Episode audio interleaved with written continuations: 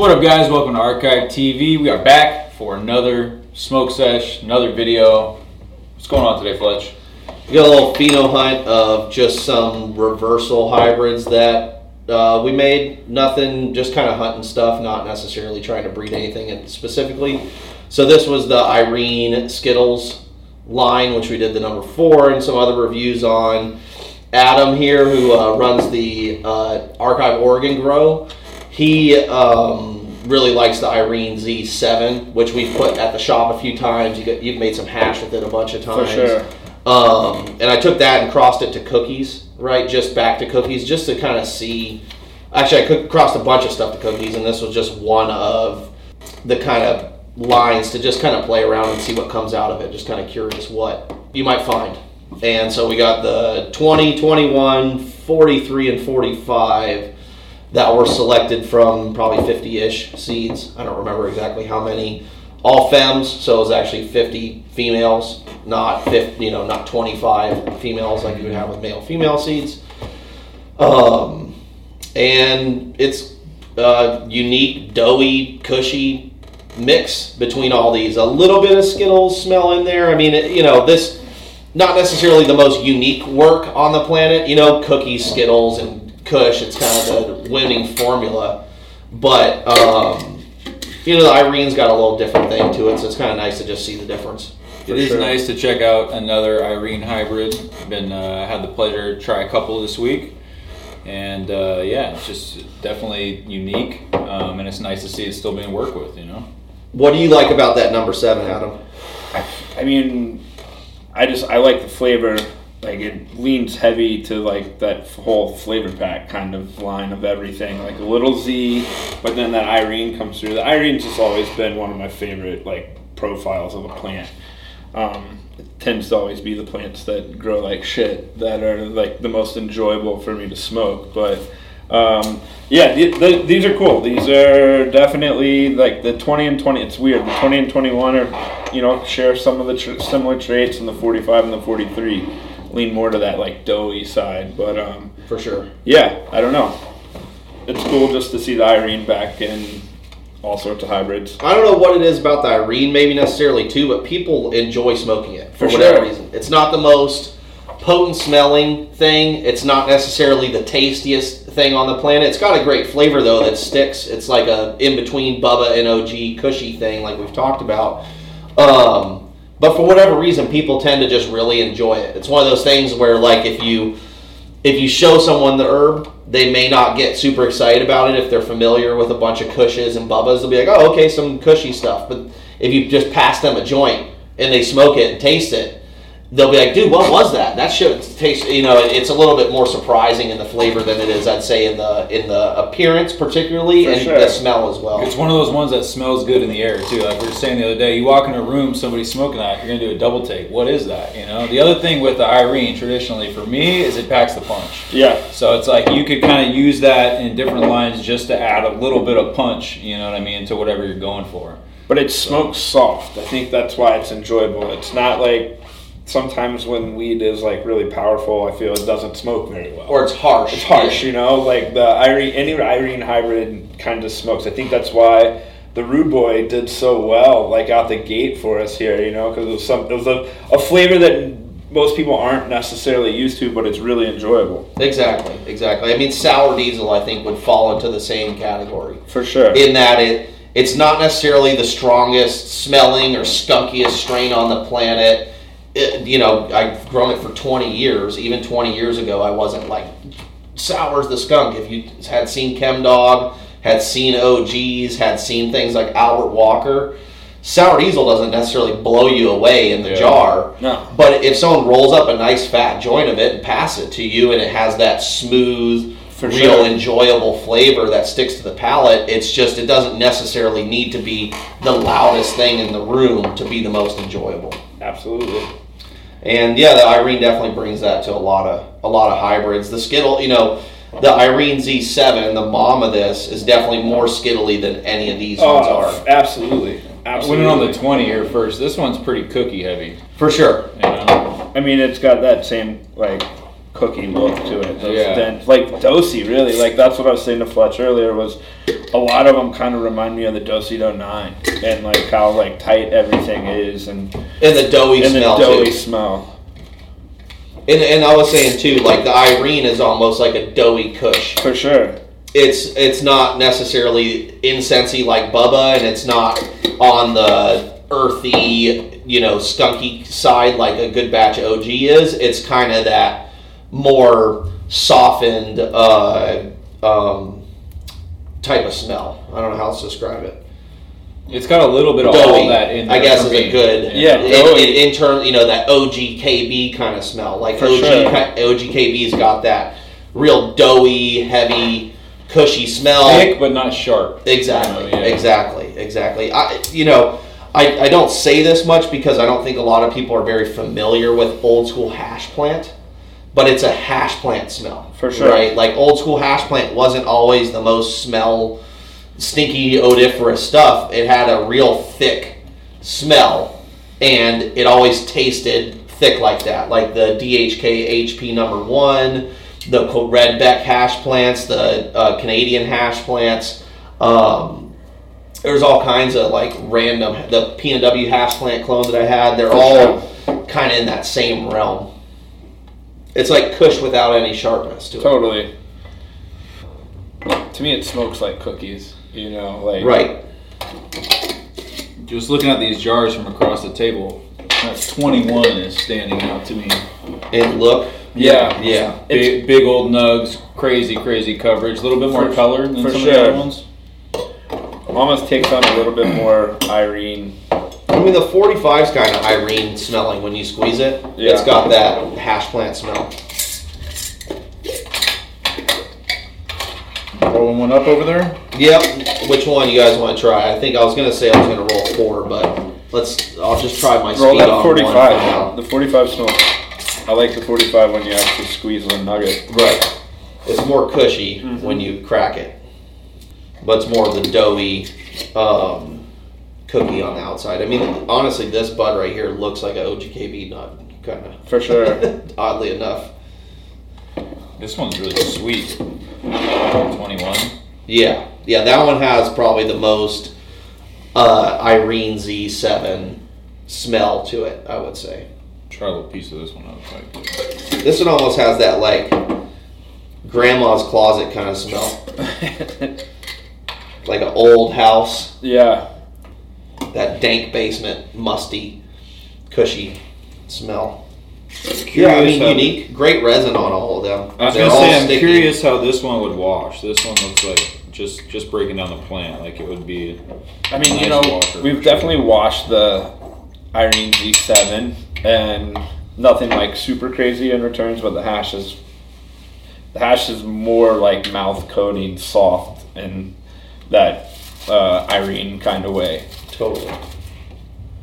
I have some Irene Z hash around here too, actually, I can grab. Why don't we put a little snake on the outside of this joint and I'll show everybody how to smoke. There we go. The hash on the outside. I don't think anybody else smokes hash like I mean, I think people, other people smoke old school hash like this where you put the snake on the outside. But um, I showed Shane it last night and he's He's been enjoying it. It's just kind of like the lazy man's way of putting hash on yeah, the joint. Yeah, for sure. It's a little more comfortable to just sit there, let it drip down onto the ash, and then kind of you you hit the smoke through the joint. But if you kind of back off the joint a little bit, you get the hash smoke that goes around the joint. For sure. It's just something kind of weird matrix goes on in your in your mouth. It, it like it's a flavor enhancer, you know. Let me grab uh, filters and. What do you think of the twenty-one? I think I like the smell of the twenty-one better. I think I think the first one I like the, the taste out of the pipe yeah. a little bit better. I I agree. This one tastes just like a little greener or something, you know? For sure. Not as yeah, not as flavorful. Yeah. Maybe smells a little better, but yeah, Cookies kind of does that. I agree. Stuff where it kind of makes it doughy and then it becomes uh, just not very distinct in the smoke. Yeah, for sure. No, I mean, like I haven't, I've never been like a huge Cookies fan. Like, I think it makes great hybrids. I, I would say breeding yeah. into Cookies is like really cool stuff, but just like, I mean, I remember like seeing the first like forum cut when you had it, like at one of those early cups and shit, and um, and it was just like, you know, that was like the first time you'd seen like resin coverage like that on super dense nuggets. Space weed. Yeah. yeah. Purple and frosty. It was the first plant that made you go, you know what, purple weed's not that bad, you yeah. know? Because before that... That golf ball purple. Yeah, yeah, no one, yeah, exactly. Because, you know, Urkel and G D P had had their time, but they had fallen out of favor by that point in time. And, you know, Cookies kind of replaced the whole Bubba G D P market. It just it took a, like you used to have Bubba and G D P were like their own market sure. or Urkel, and when Cookies came, it just consumed both of those markets into one. Yeah, because no one really had weed that took that shape when that resin density and everything. It was just so different. And when it was grown right, it Cookies is some good weed. You For know, sure. like Bubba's not that crazy on its own, and G D P wasn't that crazy on its own, and Cookies kind of had a little bit of both realms. It was kind of cushy, kind of incensey, kind of um, purpley, all wrapped into one package, which is why it seems to breed really well with a lot of different varieties. You know, if you want it to become more incensey, it can do that. If you want it to become a little skunkier, you just have to cross it with the corresponding flavor. You got me thinking about purple here a little bit. And uh, you, I, I've talked to you about this before, but I, I've, I've been told that there's a big bud cut that does taste like that sweet purple candy that, that does have that grapey thing going on. Or not a big bud, but a G D P cut. But to me, the G D P was always this super watered down Urkel. And they were kind of like those big, like darker purple buds that would almost get almost like a brown to them sometimes. And it was just like a harsher smoke to me that I never enjoyed personally. For me, I always loved like a good Urkel, or like if it was going to be a Urkel-ish type of hybrid, like a Grape Ape or something like that. To me, when I think like purple, that's a true purple. And I don't really see any of that type of purple influence in the shit that's out there now that people, you know, throw around the name purple with. Like that that super candy, sweet grape type thing. Those little tiny purple, like light green with yeah. purple camo, you know, nuggets that didn't yield shit, but, you know, tasted like absolute candy. Where's that shit at now? I think the closest thing I've seen to that, what you're talking about, which was, I mean, really like G D P and Urkel were relatively indistinguishable from each other. Totally. From the consumer's perspective. So, um, like, when you would grow Urkel and G D P next to each other in a room, the G D P would be, like, fifteen percent greener and maybe twenty percent or twenty-five percent bigger. Like, the plant would be just a little bit taller, a little bit, buds a little bit bigger, but honestly, they kind of had the same bud growth and shape and everything, too. Like, if you if you nailed the G D P, it would yield better than Urkel. But if you treated both of them kind of mediocre, they pretty much perform about the same, to be honest. And uh, the smell was... Uh, the only thing I remember really the difference that other people would describe, like Shaw seven oh seven Seed Bank, I, him and Caleb, C S I Humboldt, have probably grown more Urkel and G D P than anyone I know. Right, yeah. Or were involved in more growing of that at that time. Let's put it that way. And um, they, um, I remember uh, Shaw would always just say that the G D P had a better high, that he really just liked the high of the G D P better than Urkel, but it was still that like sweet, grapey, slightly skunky kind of flavor. I mean, the grape gas, I've seen some grape gas compounds, grape gas, I, I'm not sure what that yeah. was exactly. Um, but that was pretty similar to all the G D Ps and, and Urkels of the past. Doesn't look the same, but it has, it's, you're talking about dark, hardball, grapey flavored stuff. The most recent thing I've seen would be grape gas.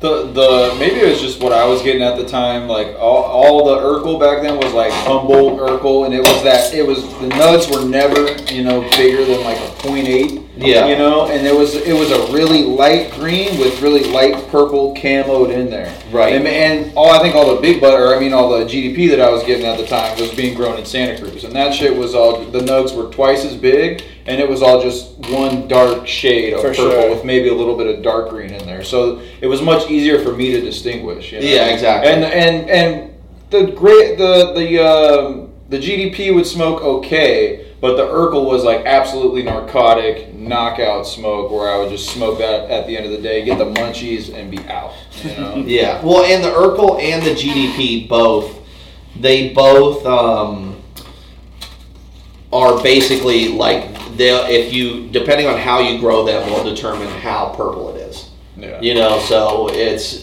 generally speaking, in the same room, the Urkel will be a little bit more purple than your G D Ps are. But if you dump the temps in both rooms, they'll both turn dark purple. For sure.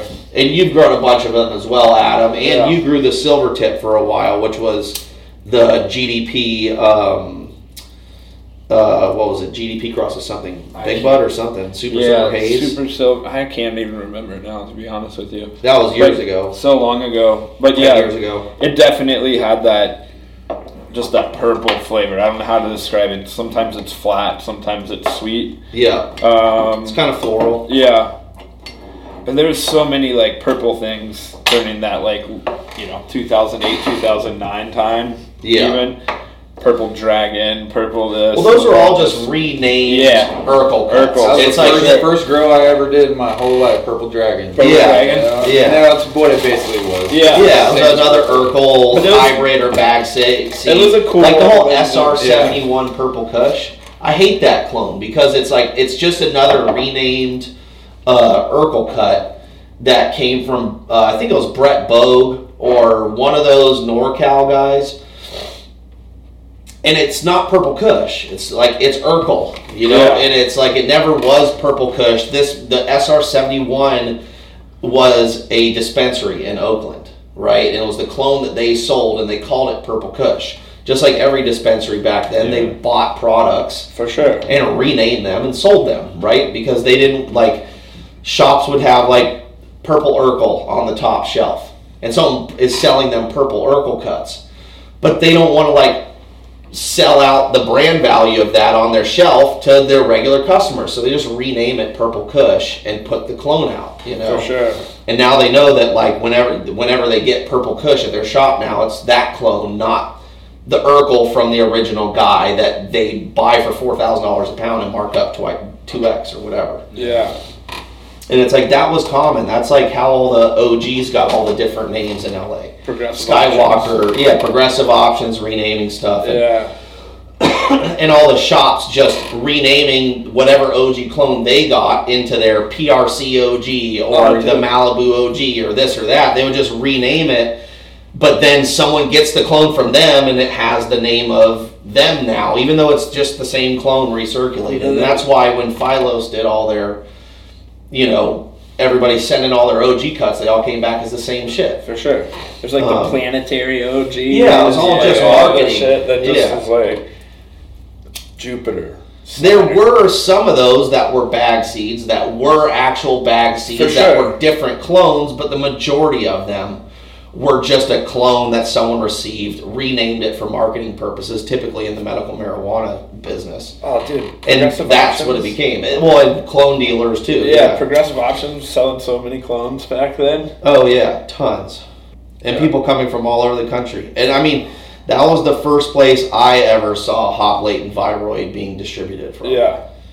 Oh, man, that was back when... twenty twelve, yeah. Dude, like when we were...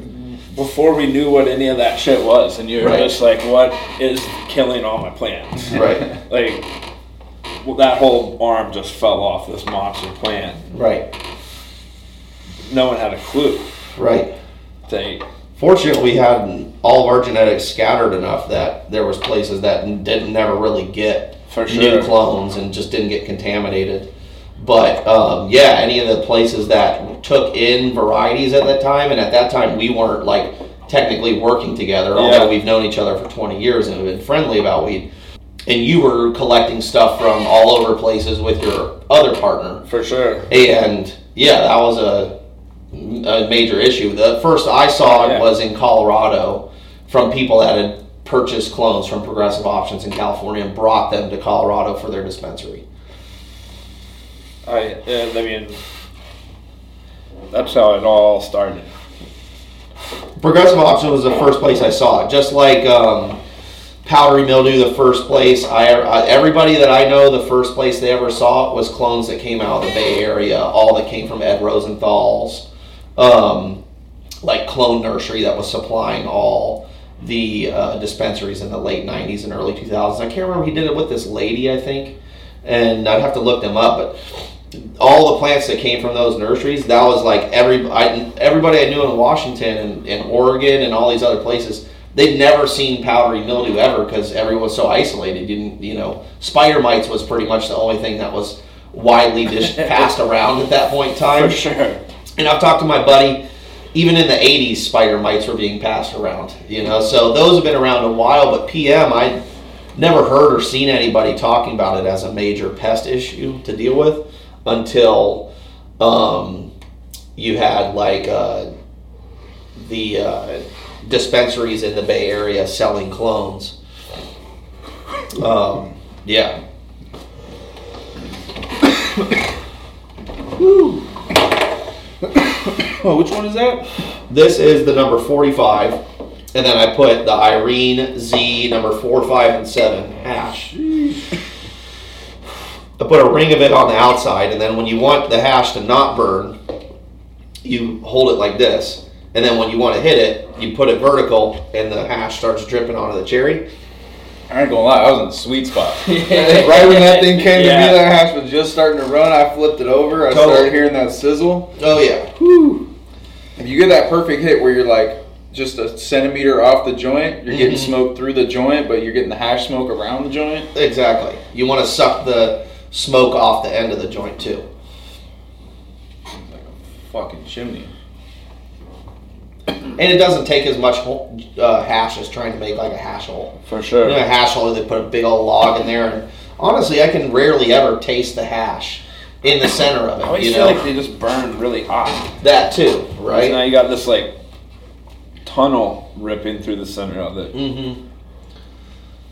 Where it's like just a little bit on the outside, it's just like, it's kind of old school style where you're like, it's almost like a hot knife. Sure. It's like hitting a joint with a hot knife on the end of it. That's a good, yeah, that's perfect right there. That's a good way to make just a little bit of hash if you're running low. Yeah, exactly. Fast, yeah, you can take just like one dab volume-wise, you know, like a point one or whatever it is, and throw it on the outside, a little ring, and, and you know, it's just a little, little, little extra help. You threw a turbo on that shit. Exactly. Woo. That one's tasty. Yeah, this one's got the more Irene kind of yeah. thing to it. I mean, I, I can't tell. I feel like the, the hash is tainting it a little bit, you know? Well, it's the same hash. Or actually, no, it's the Irene Z. Irene Z. Yeah. So it's the mom and the daughter. Daughter inside, hash on the outside. Of the mom on the outside. This mom and sisters. Moms and aunts. This one's pretty doughy, too. Mm-hmm. It's I mean, they're all very doughy. Very you know, doughy. It's, it's either doughy Kush or doughy cookies. This one might be the prettiest. Pretty nice. Maybe the gummiest, too, like the way it breaks down. The twenty, I think, had the most, like, incensiness to it. Where it, uh, when you smoked it, it leaves, like, that smell there. Yeah. This was this guy, right? Uh, yeah. I mean, it's pretty sticky, though, still. And this stuff's not particularly fresh. It's, you know, this is months old at this point.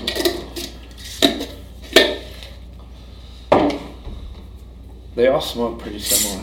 Yeah. I don't know, the forty-five might be my favorite one. It started out as twenty, but... I mean, they're consistently good. Yeah. It's, you know, when you know when you're going through your potential selections where you keep going back and forth on which one you should keep, it just means it was a pretty consistent variety. It's just there's a good representation in a lot of different individuals. The forty-five, you really have to, like, break open the nugget to get the smell. Like the Irene did, smell. Yeah, that's how just, Irene is too for, herself. For sure. Yeah. When you uh, just open the jar, it has that cookies dough. And the Irene, for anybody that hasn't read about it or whatever, it's um, it's a backseat O G clone that was, I can't remember who found it exactly. I think it was Smoke the Herb was his handle online. I think he's the one that found it potentially. But I know Rude Boy Grow Hard, which was his handles online, he's the one that was really making it, making the clone known and known to the online scene and community. And it's, I think it's still unknown exactly what it was, other than um, some backseat O G pounds. And I can't remember. Someone may have figured out what pounds they were, like Josh, through Josh or whoever in the crew in L A sold him the pounds that the seed was found in. Um, and I think it, they said it could have only been Bubba and O G in the rooms at that time. If I and I, I may need to be corrected here. But, yeah. Which also lends to the fact that it might possibly just be a Bubba um, O G cross. For sure. I that can, would make that the would most make sense. sense. It would make sense. On the bud structure, like the well, and the like, Master Kush yeah. also has the same uh, mutation where the stem grows out the leaf petiole. Sure. Um, that's also a trait that I've seen in Bubba slash Master Kush. Yeah. So probability pretty high. high. Yeah. Positively, can't ever make the assumption. It was in Atlanta where Irene really like took off and got popular, yeah. right? So yeah, and I don't know if rap it was songs and shit. Yeah, and I don't know if it was being necessarily being grown in Atlanta or just being distributed heavily through there. Um, specifically, like I, I don't know the details on that, which I'd like to get um, those guys in at some point if they ever want to come on and uh, kind of tell the whole story of it, because it's you know it's just another piece of the history, piece of the puzzle. Yeah, sure. Well, should we? Uh, Try another one of these? Or you guys, are you sufficiently ripped on forty-five? I mean, I'm stunned. forty-five got the job done, but... Um, I'm I don't know if we're, we've necessarily smoked our way through these to make a selection, but, you know, process takes time, probably too much to fill. When everything's similarly good, uh, it takes time to, to make your final selection. And if you're doing like a, you know... a true pheno hunt, you would want to spend some time with each of these anyway. You wouldn't really smoke them all back to back and then trying to find out which one you and know, throw everything hardest, away immediately. You know yeah. what I mean? Sometimes you got to sit with something for a while too to actually kind of appreciate it. You know what I mean? For sure. And you want to know how something cures out. Sometimes stuff just doesn't. It cures out really fast and loses kind of its, you know, extra smell and flavor in a week, and sometimes that's undesirable as well. And then you'd want to work with, you know, each of these processing, kind of see what type of resin you're working with and what the yields are looking like too. You know? For sure. And this was just a project. This wasn't even a breeding project for like selling seeds or anything. This was just a project to find some plants, hopefully, you know, so you just, sometimes you don't have to be as quick to throw stuff away if you're just playing with it. For sure. As long as you've got a little extra space, you can just keep a clone around of it. And I mean, I think they all have it. Like marketability, you know, like yeah. especially people like just that musty cookies flavor. If you like O G K B, yeah. you'll love yeah, this, for sure. You know. For sure. Uh, I, I mean, I really like it too. I mean, we're just real picky, and we all have our own biases. It's. Um, It's not to say that anything's better or worse necessarily than, than uh, anything else. I always love running O G K B, like if we're in smoked cookie hash. Right. You know? O G K B is really good. I mean, the uh, I remember you guys had me go buy um, a bunch of it outdoor from my buddy so you guys could wash it just for your head stash like ten years ago. Mm-hmm. Was that dry trim you guys washed it? Mm-hmm. Or? Yeah. You wouldn't know that. Yeah, yeah, yeah. I couldn't even remember. Yeah, I, I went and got the material. But yeah, that was good hash. Yeah, that was your guys' first.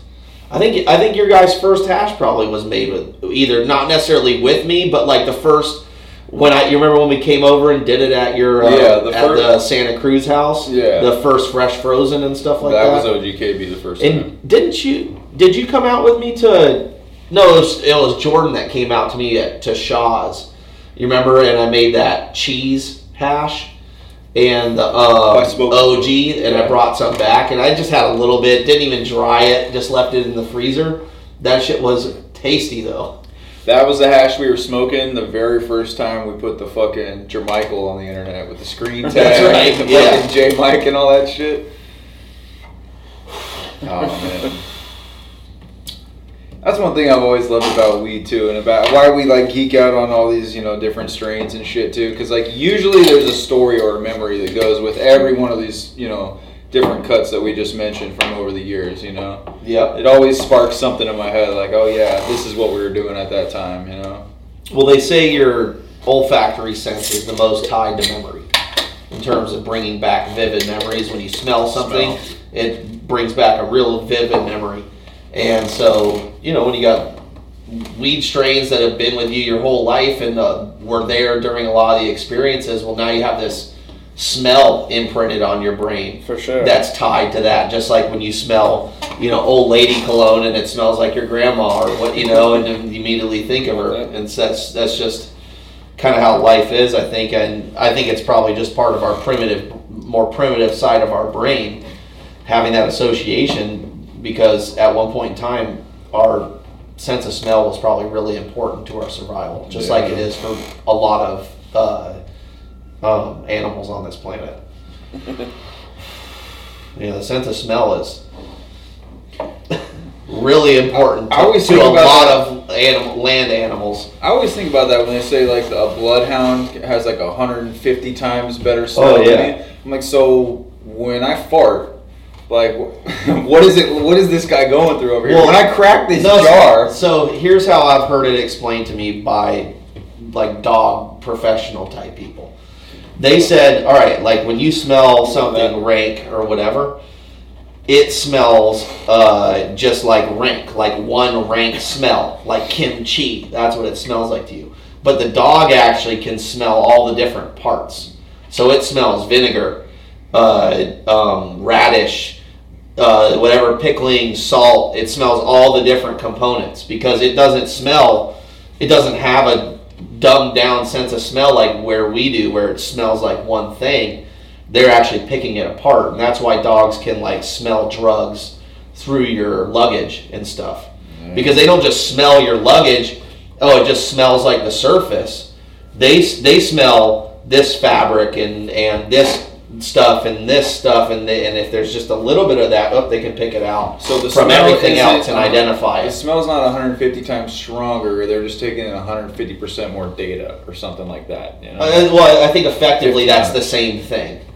It, to, you know what I mean? To it's a like, dog, yeah. Yeah, effectively it is one hundred fifty times more sensitive, I think is what the, or how many, whatever the whatever multiple the is, is, it's more sensitive, meaning that they can pick things apart. And it's just like they can take one large sampling of air and break it down and break it down into that many more different kinds of smells, individual smells that they can process, uh, that their brain can process. Whereas we just smell, it, like our sense of smell, we're always describing it as something else, trying to compare it to something else. For sure. Because it's whatever the mix most rep- most resembles or reminds us of. We can't actually tell you the parts. And, and you know, maybe a really good chef, uh, compared to like you or me, they might be able to eat a dish and, and tell you the ingredients because they have a, that more refined sense of smell. And that may be partly genetic and also partly just experience. I'm not sure. But um, I think there are chefs that can do that, right? They just have such a good palate that they can pick apart what's in a dish because they've probably made it so many times and know what the different stuff tastes like. Whereas like you or me just knows this cheesecake tastes good. Yeah. We don't know if they use like honey made graham crackers or uh, you know, Safeway brand graham crackers. We don't know the difference, but they might actually, you know. That's the truth. I just smell pasta sauce and my dog walks in, he's like, garlic, tomatoes. Some of those tomatoes are rotten when it was made. Yeah, you know, it's like they can they can smell, because think they have the dogs that um, can smell people that when they get uh, uh, seizures and stuff. They have like seizure dogs. You seen those? For sure. That are dogs that can like smell cancer and stuff. Have you heard of these things? Yeah, I haven't seen that. Cancer. I, I'm not. I'm not familiar enough with it to, to speak with confidence here, but yeah. my understanding is that they're that. They have, a lot of people for years have been training dogs to detect medical conditions because your body starts, like, I, I can't remember Pheromones, if it's, right? I can't remember if it's Alzheimer's or some of these other dementia, I can't remember some of these other diseases where they've trained dogs to be able to alert to these smells, and like we exert, or, you know, we excrete all kinds of different hormones and all kinds of pheromones and who knows what else out of our skin and in our breath and who knows, and the dogs can can actually identify, hey, this this is this other smell that I've been trained to alert on, and we know that this happens right before someone gets a stroke, or I, I'm not sure what the medical I think it's epilepsy are. a lot. Yeah, I think it's Which used is a for perfect one, because the dog can say, hey, you're about to have a seizure, at least you can lay down or something so you're not going to fall. And for sure. That's right, exactly. And I can't remember what it is, but that that just goes to show how the dog's able to distinguish between the, the smell of a room and then individual smells, even as they just come up out of nowhere. Yeah, that's true. And and uh, bears have like X amount more sensitivity than dogs. I think bears have the best sense of smell. I think maybe polar bears have the best sense of smell in the world, if I remember right. Something like that. But bears are like a thousand times. Or For something. a land animal, I wonder if a shark, because you know how they say a shark can smell a drop of blood in the water from three miles away or some shit. I mean, I think it, bears can smell stuff from like, to like me that's some crazy amount of distance. Because I mean, they, you're talking about, think think like a polar bear in the Arctic. Think how far they travel to find food.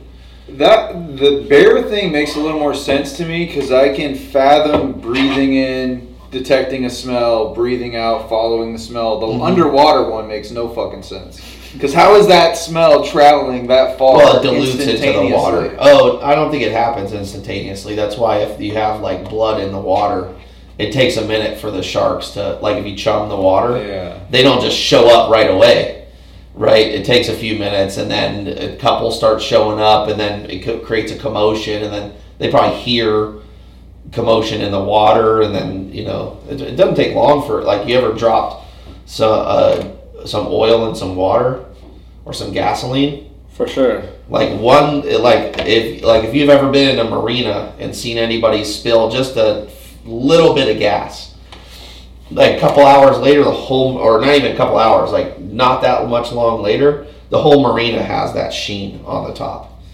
It does not take long for the for it to to move. Oh, let's see. How sensitive was a bear smell? I'm curious now. Better smell, bear or shark? I don't know. A bear's sense of smell is twenty-one hundred to three thousand times better than a human's. Jeez. A wolf's sense of smell is about one hundred times better than a human. Bears have one of the best noses in the animal kingdom. What about a shark? Well, I mean, I think that's just different, but yeah. It's a different mechanism altogether. Yeah, that's what I mean. You got air versus water. I wonder if they're even smelling through their nose or their nostrils. So no, I mean, like I don't think a shark, I don't, shit. yeah, a shark doesn't have like a nose. So what animal has the best sense of smell? Oh, I have to look at that. Okay. This is the point of the show where you know everybody's stoned. Yeah, right? Well, we're learning here. What did people do before Learn. we had, before we had these little fucking phone, computer, pocket devices? We would just get, move on to the next subject. Yeah, I'd be like, man, I yeah. wonder what the... and, and, or, we'll never know. Yeah. I, I No, no, I remember what it was like, right? Because none of us were going to go to the library. I would write the shit down on a piece of paper, the question that, and I would go to the library and look the shit up, I swear to God. Or I'd go to my grandparents' house who had encyclopedias. That's how you figure this shit out? Dude, no, that's how you would learn about anything. If you, like, wanted to know what country was somewhere, and you did, you couldn't, it, there was no internet to look it up. Dude, so if you were if if you were lucky, you had some encyclopedias in your house. And, people and most encyclopedias would things. have a lot of, you know, good amount of information. Everybody used to have a globe in their house, too. Remember that? Yeah, oh yeah. Like the eighties, nineties, everybody had the little fucking topographic globe. We had one? You could, oh, yeah. You had that, too. Encyclopedias. Encyclopedias is all you had. Yeah. That, and if you couldn't find it in the encyclopedia or get, like, the little snippet of information you needed from the encyclopedia, then you'd write that information down and then have to go to the library. And then you could find a book about, like, World War Two. That was in-depth.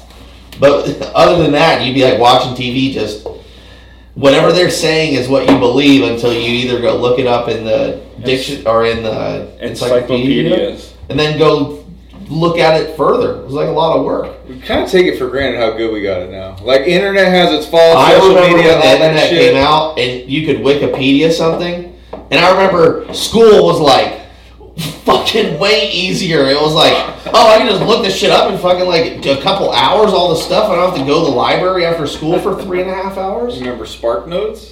Uh, was no. that the... You no longer got to read your books. You just go and read the yeah, chapter I... summaries, one paragraph each. Totally. You got to read fucking chapter two and write a paper about it. All right, read the Spark Notes, one paragraph. We didn't have access two. to those in rural Virginia. No. You'd have to go beg your parents to drive you an hour and a half to go get you the cheat sheet for your book. And you know what your parents tell you? Read the book. Yeah. We just too were, it just did, there was no bookstore to go.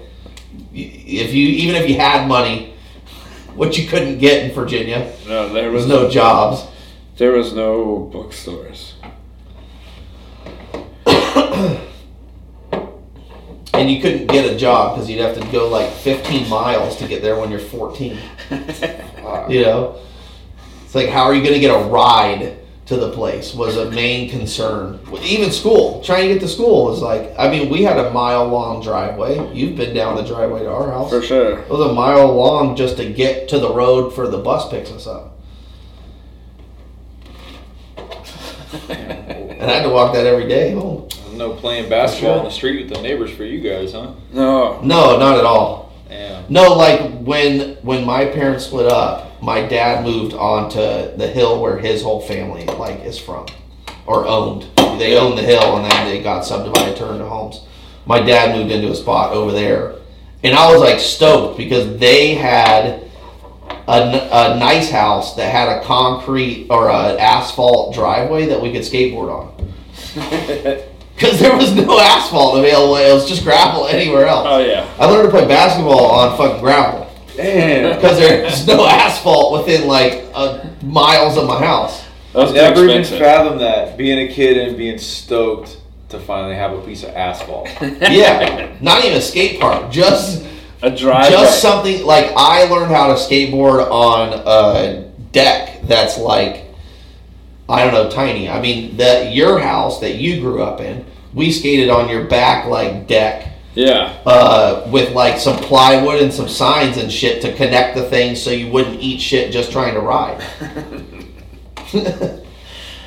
Yeah. The, we like would skate, like, two by fours. You know, basically. Oh. Yeah, then the Dave moved into the bigger house. That's right. With the paved driveway. Then you could put ramps in there. Which there still weren't a lot of ramps, but there yeah. was some plywood and some shit. Yeah, that's a ramp. And um, some, and some a, still, blocks. A street sign, like a construction exactly. sign, so you could ride onto it. See, I grew up like just rural enough. Like you've been to Boulder Creek. Yeah. I grew up when I was a kid. You go into town. I when I lived right downtown, right there, like right next to the fire station. So yeah. like I had the little, you know, basketball hoop on wheels that I would wheel out in the middle of the street and shoot hoops. Mm-hmm. I would go. There was like a little rec center over there that I would go ride B M X. Yeah, suburban. Shit. Yeah, yeah, there was enough shit that I could do, even though you're in a town that only has like two thousand people. Yeah, you know? There was enough shit around that I. Could well, you were only like kid shit. thirty minutes from Santa Cruz, yeah. which is a big. T- you know, pretty big city. Yeah, yeah it was at least. um, yeah, I don't know. uh, either, man. I don't don't know. Stum. I mean, I think we finished the review a while ago. Yeah. yeah. I actually like the twenty, though. The way the twenty smokes. Yeah. These are all much more similar than the other. What was the other Irene hybrid we did yesterday? We did three Irene Z number four. Yeah, those were all much more different. Yeah. Like, distinguishable between the three. These are all much more similar. I feel like the cookies kind of uh, dominated here. Yeah, yeah, kind of took over a lot. For sure. Like I said, these are all, you know, definitely worthy, definitely some dank. Uh, but got the job done. I don't know which one it was that got the job done, but I'm stoned. I think the hash helped too. Yeah, for sure. Definitely didn't hurt. I think that does it for this one, guys. We'll see you on the next one. Two. Peace.